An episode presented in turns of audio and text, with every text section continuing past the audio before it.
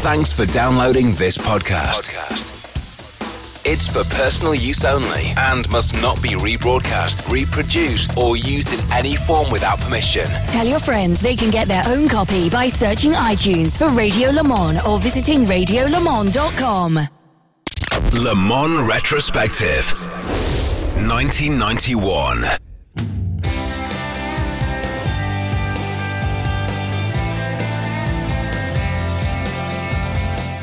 1991 was an historic year for the Grand Prix d'Endurance, uh, the uh, Le Mans 24 Hours, mainly because it was the first time a Japanese manufacturer had ever won this great race.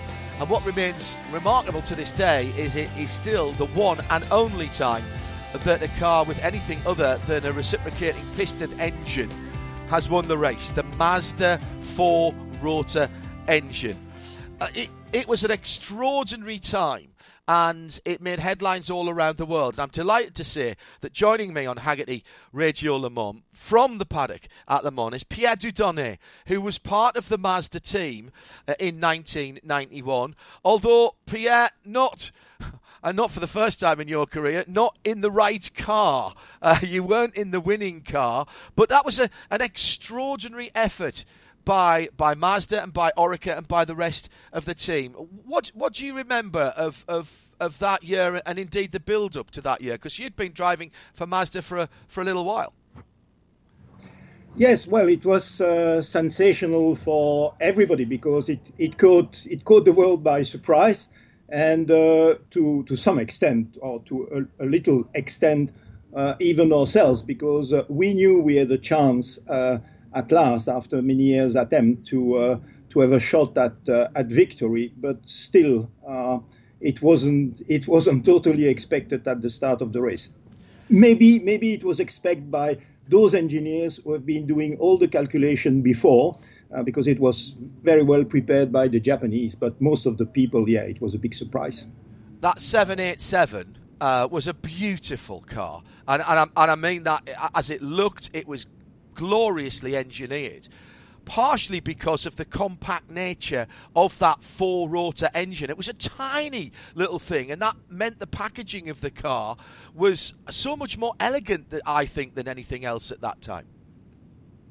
Yeah, it, it was. But uh, if you say to uh, Nigel Stroud, who was the, the genius designer of uh, of that car, if you tell him that it was a tiny engine, he will not agree because he all the time complained the engine was long, especially when they build a four rotor. Because as you can remember, it started uh, as a twin rotor engine, and then to increase the power, Mazda had a third rotor and then a fourth rotor. But the fact that we had those four rotor in a line made the engine quite long, and it was a bit of a challenge for the designer. What was it like to drive, Pierre, and how did it compare to the cars that that you had experienced uh, before in your career? Well, uh, you know, I'd. Uh, I had experience all, all through the years because I start with the, the little car with the twin rotor engine, then we had the third rotor, then the fourth rotor. Uh, but talking about the four, four rotor engine, it, it was just beautiful. It was uh, first the sound. Everybody could hear the sound, but that was part of the, the, the magic and made the car iconic. So also inside the car, uh, it was very nice to to hear and, and, and to have that engine behind you. Having said that, uh, it was when when it came um, 1991.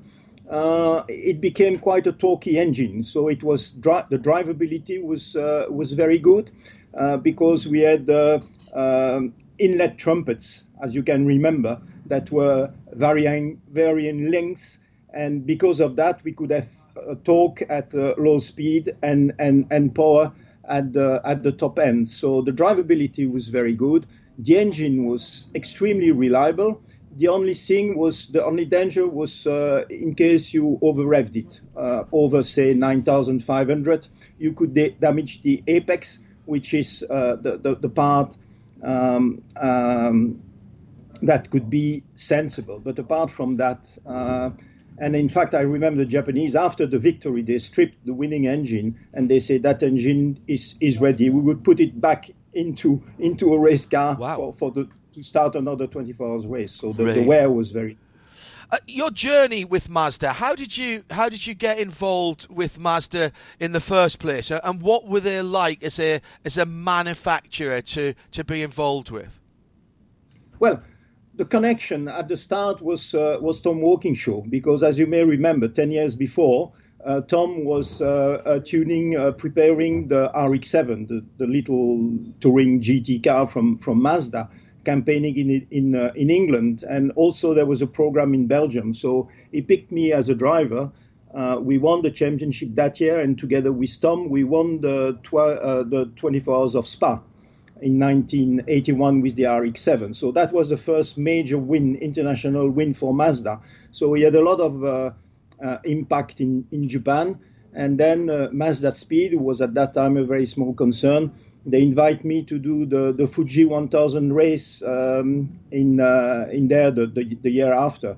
And so the connection start with uh, Mazda Speed, and from then on, you know, they asked me to do Le Mans, and uh, I became a, a regular in the team you'd driven with both of your Japanese co-drivers before at Le Mans. Uh, I, I, think in '84 you were all together in the 727C, and and you'd driven with. Uh, Terada-san with David Kennedy as well. I think in was that about 88, 80, 89? So you yes. knew you knew both of the guys. Yes, I started. I started with uh, with the Japanese, obviously at Fujio when we did the, the race, the Japanese championship. So that was Terada and Yorino. They were the two two Japanese uh, faithful faithful drivers. And then also I started to to race with uh, or to, to, team with David Kennedy. And most of my Le Mans I did with uh, with David. So we built on a very good relationship. You know how important it is in endurance racing and uh, on top of that, we be, we became close friends. But uh, we shared the car for you know miles and miles and miles.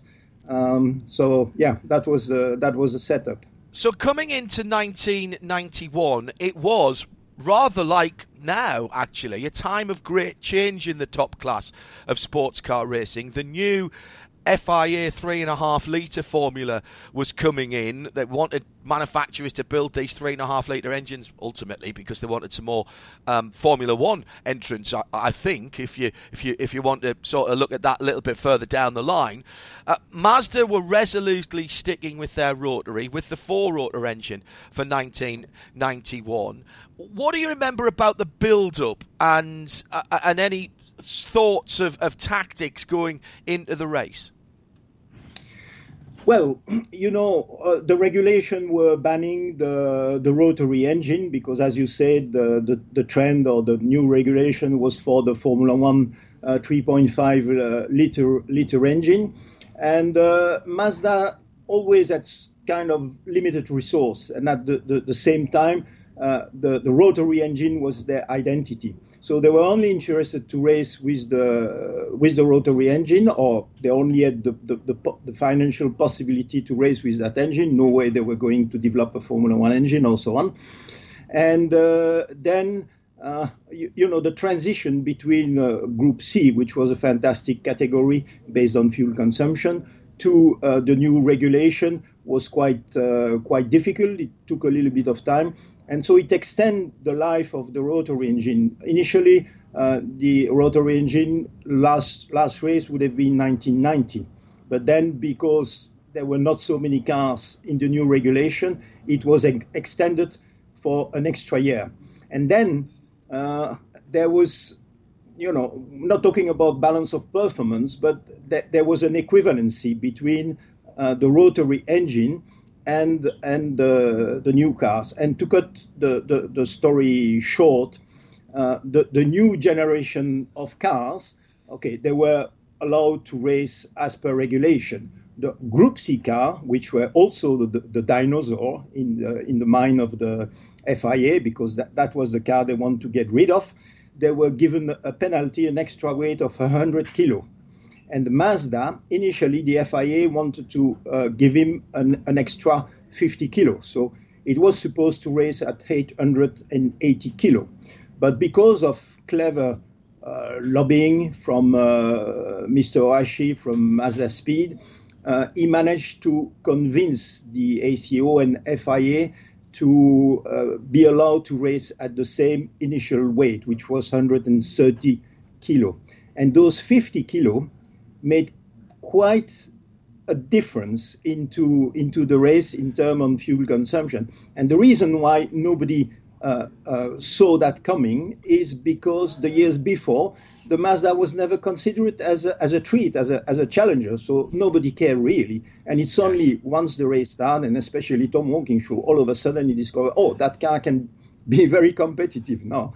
So that's uh, that's one of the. So so 830 kilos is, is what you guys uh, raced at, which uh, yes. which which was um, as you say much lighter than the the, the older Group C cars um, that were out there. In fact, some of the manufacturers, of course, took their new cars, um, practiced them, and, and didn't qualify them. Mercedes and, and Jaguar, I think, took both both versions. Um, typical of Tom, though, to, to, to be involved in something. Mr. Walkinshaw was very good indeed in, in being involved in something where there was a little bit of reading between the lines of the rules or, or, or lobbying. That was that was Mr. Walkinshaw all over, and you, you would have known that from, from all your time with them. Yeah, of course, but I mean, they were they were obliged. the manufacturer were obliged to, to enter their new their new cars if they wanted to compete in the in the world championship. Mm. But there was, as you said, no intention to, to raise those cars for the simple reason that they were not reliable. I mean, with the Formula One engine at that time, the engine had not been uh, developed for endurance racing, and they would have lasted only uh, a couple of hours. And that's what happened also with the Peugeot, because Peugeot did not have a Group C car, so they start with the, the new generation car.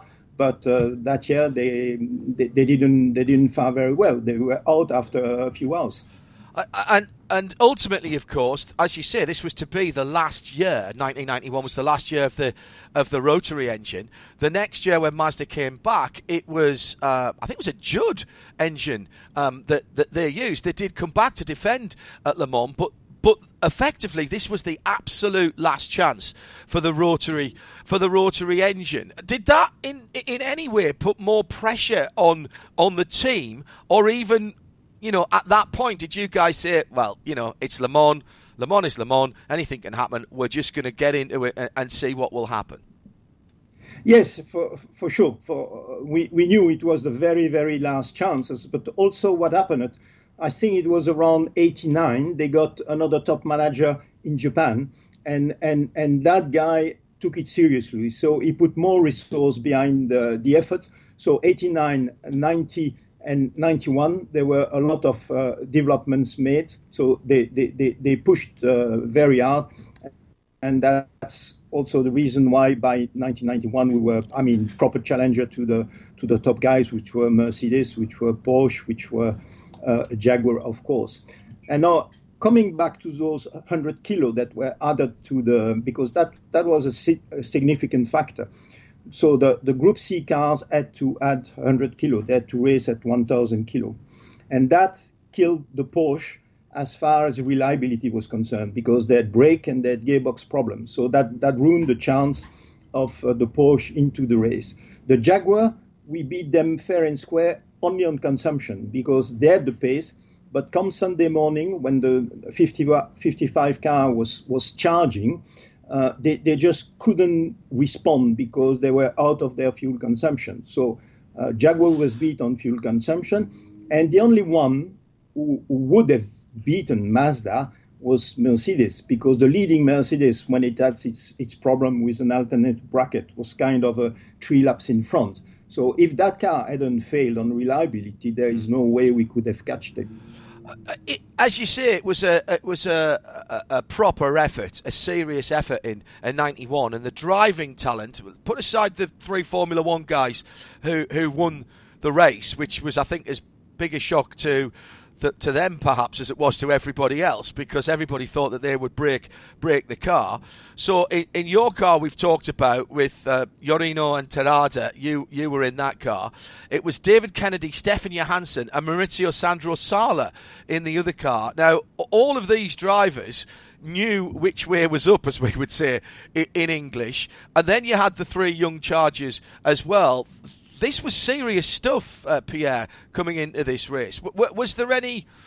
Was there any discussion about tactics before the race about right? You guys are going to do this because in those days it was a proper reliability test, Le Mans. Not not like now. We expect everybody to get to the to the end. Maybe not this year, but but um, you know the, the tortoise and the hare sort of thing. What was what was spoken about before the race?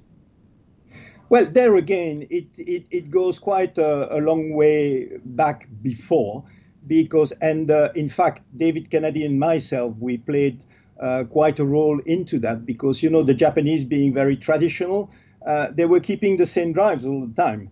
And uh, we kept, David and myself, we kept saying to uh, Mr. Ohashi, who was the boss, he said, look, it's very good, you trust us, but every year we are, we, we are one year older.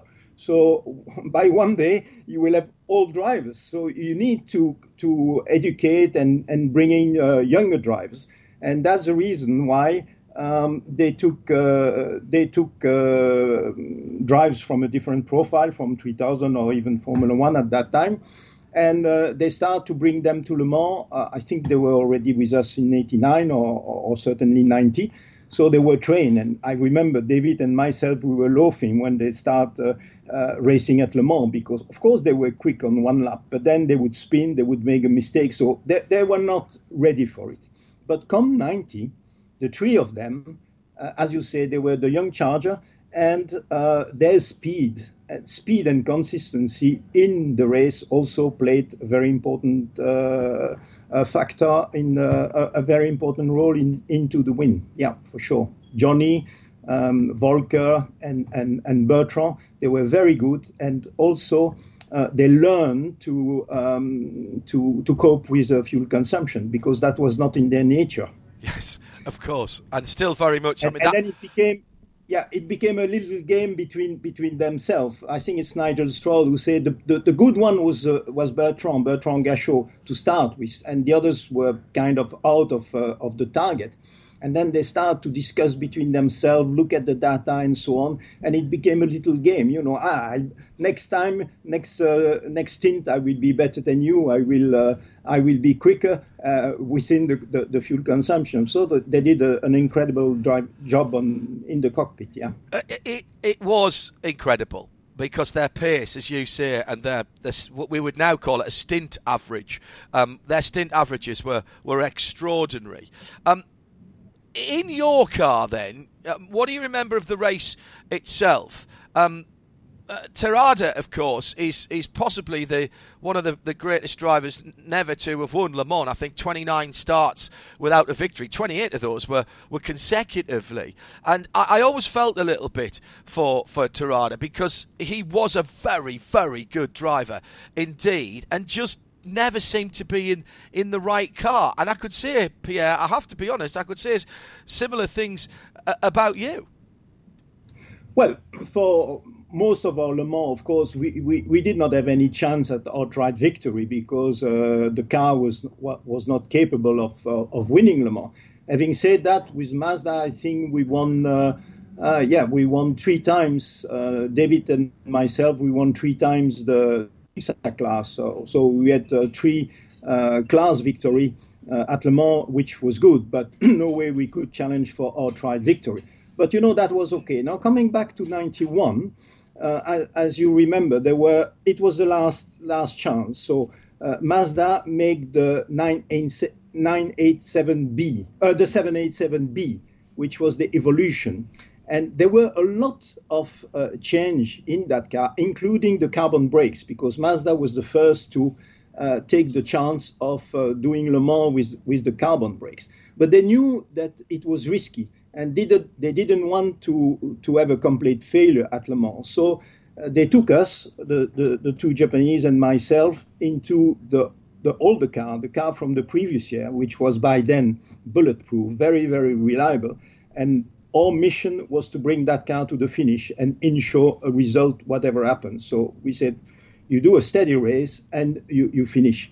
But there was no way we could compete with the 787B with the with the carbon brakes and the, the latest tweaks on the engine and also on aero because the, the B was about five seconds a lap quicker than than the, the, the previous year's car.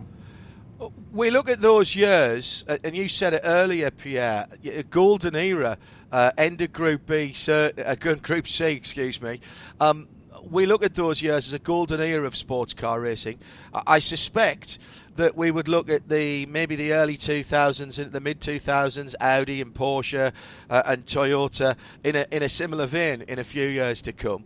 We are coming into perhaps another opportunity for that type of excitement with different manufacturers coming in with the new hypercar regulations LMH and the IMSA version LMDH, seemingly bringing the whole sports car world back together.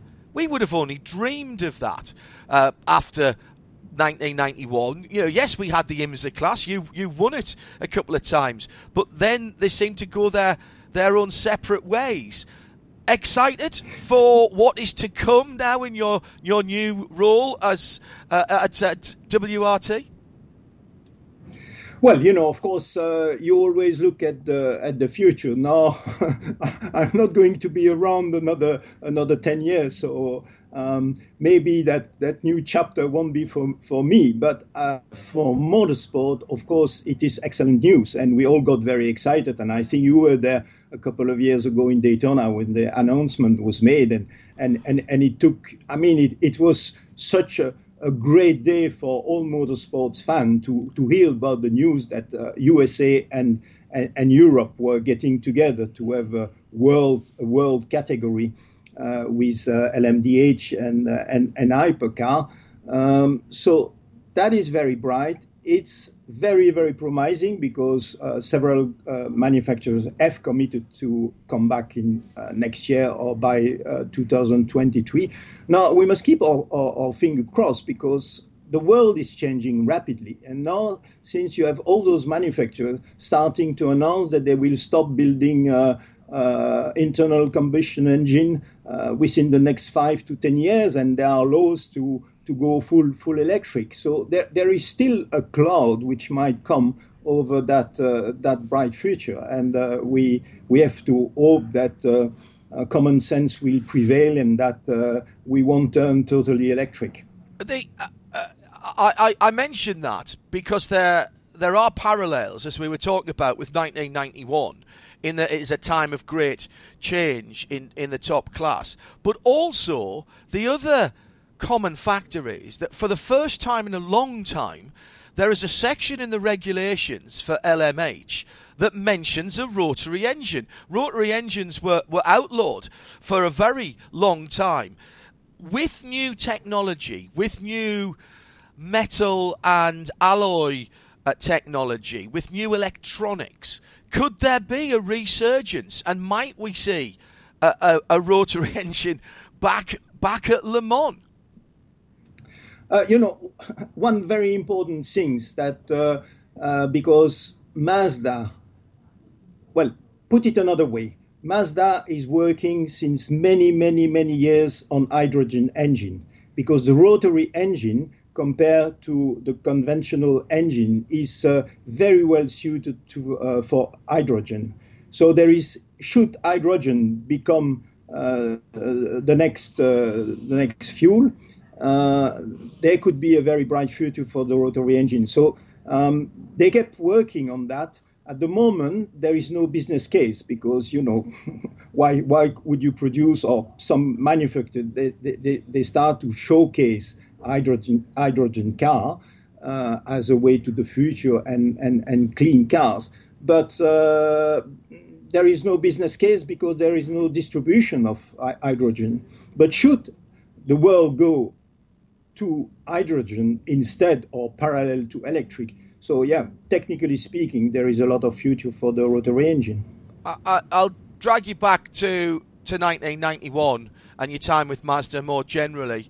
Uh, what is your overriding memory of 1991? Was there a big party afterwards? Did you realise as a team what history you guys had made and how long? How long it would last. Never mind the rotary engine, it was a very long time before Toyota managed to become the second Japanese manufacturer to win it. In in the tiredness, the excitement, the emotion of the end of 1991, do you think you guys had realised what had been achieved there by by Mazda Speed? Yeah, well, it, it, it seemed quite quickly uh, because, well, we were a little bit prepared, and then when that victory come, of course, uh, come uh, Sunday, uh, 12 o'clock, when the Mercedes stopped at its pits with the problem, and and uh, within two laps, uh, the Mazda was leading, then you know it was unbelievable. But by by by four o'clock or by the end of the race, we we we we had realized we had won. Then we we heard the, the news on the Monday. I remember driving back uh, in my car on Monday morning. I could hear the, the, all the radio in France. Uh, I mean, general news talking about uh, Mazda winning Le Mans. It, it, it was sensational. So the impact was was huge. if you ask me about uh, a, a, memory of that, uh, you know, my boss or the boss of Mazda Speed, the, the person who deserved most of the credit for, for making that happen was Mr. Ohashi, the boss of, uh, of, of, of, Mazda Speed. And he was, uh, he, he, passed away, fortunately, uh, some years ago, uh, but he, he, was very much of what you, a samurai. He was a, the, the, traditional Japanese. He, he, was very Japanese. So there, there was a, a, distance between ourselves. And I remember uh, he, he used to say to David Kennedy and myself, we, we laughed about that. He said, "Oh, you the drivers, I respect you because I can you I can send you out and you would die for me." And, you know, before going into a car, it, it was kind of, of frightening. But that, that was a little bit the Japanese, the samurai, the samurai spirit. So he, he was very much like that. And then uh, when he came back from the podium, he had that, that trophy, and uh, he took me and he, he hugged me and you don't expect the Japanese to, to, to hug you, and he was crying. And I think it's the only time in my life that I've seen uh, tears on, on a Japanese face, you know, and, and that is the, the image that uh, I keep uh, from the, the strongest image that I keep personally from that day. Pierre, it's been an absolute pleasure talking to you and remembering that uh, that great week culminating in the Mazda winning in 1991. Um, the the way that you went racing was in some ways very Japanese, very honourable, uh, and you continue to do so, and you continue uh, to uh, bring your experience into the sport that we all love. Thank you very much, Pierre Dieudonné, for remembering 1991 here on Hagerty Radio Le Mans. Thank you, John. It was a pleasure and enjoy the race, and uh, we all look to the future now.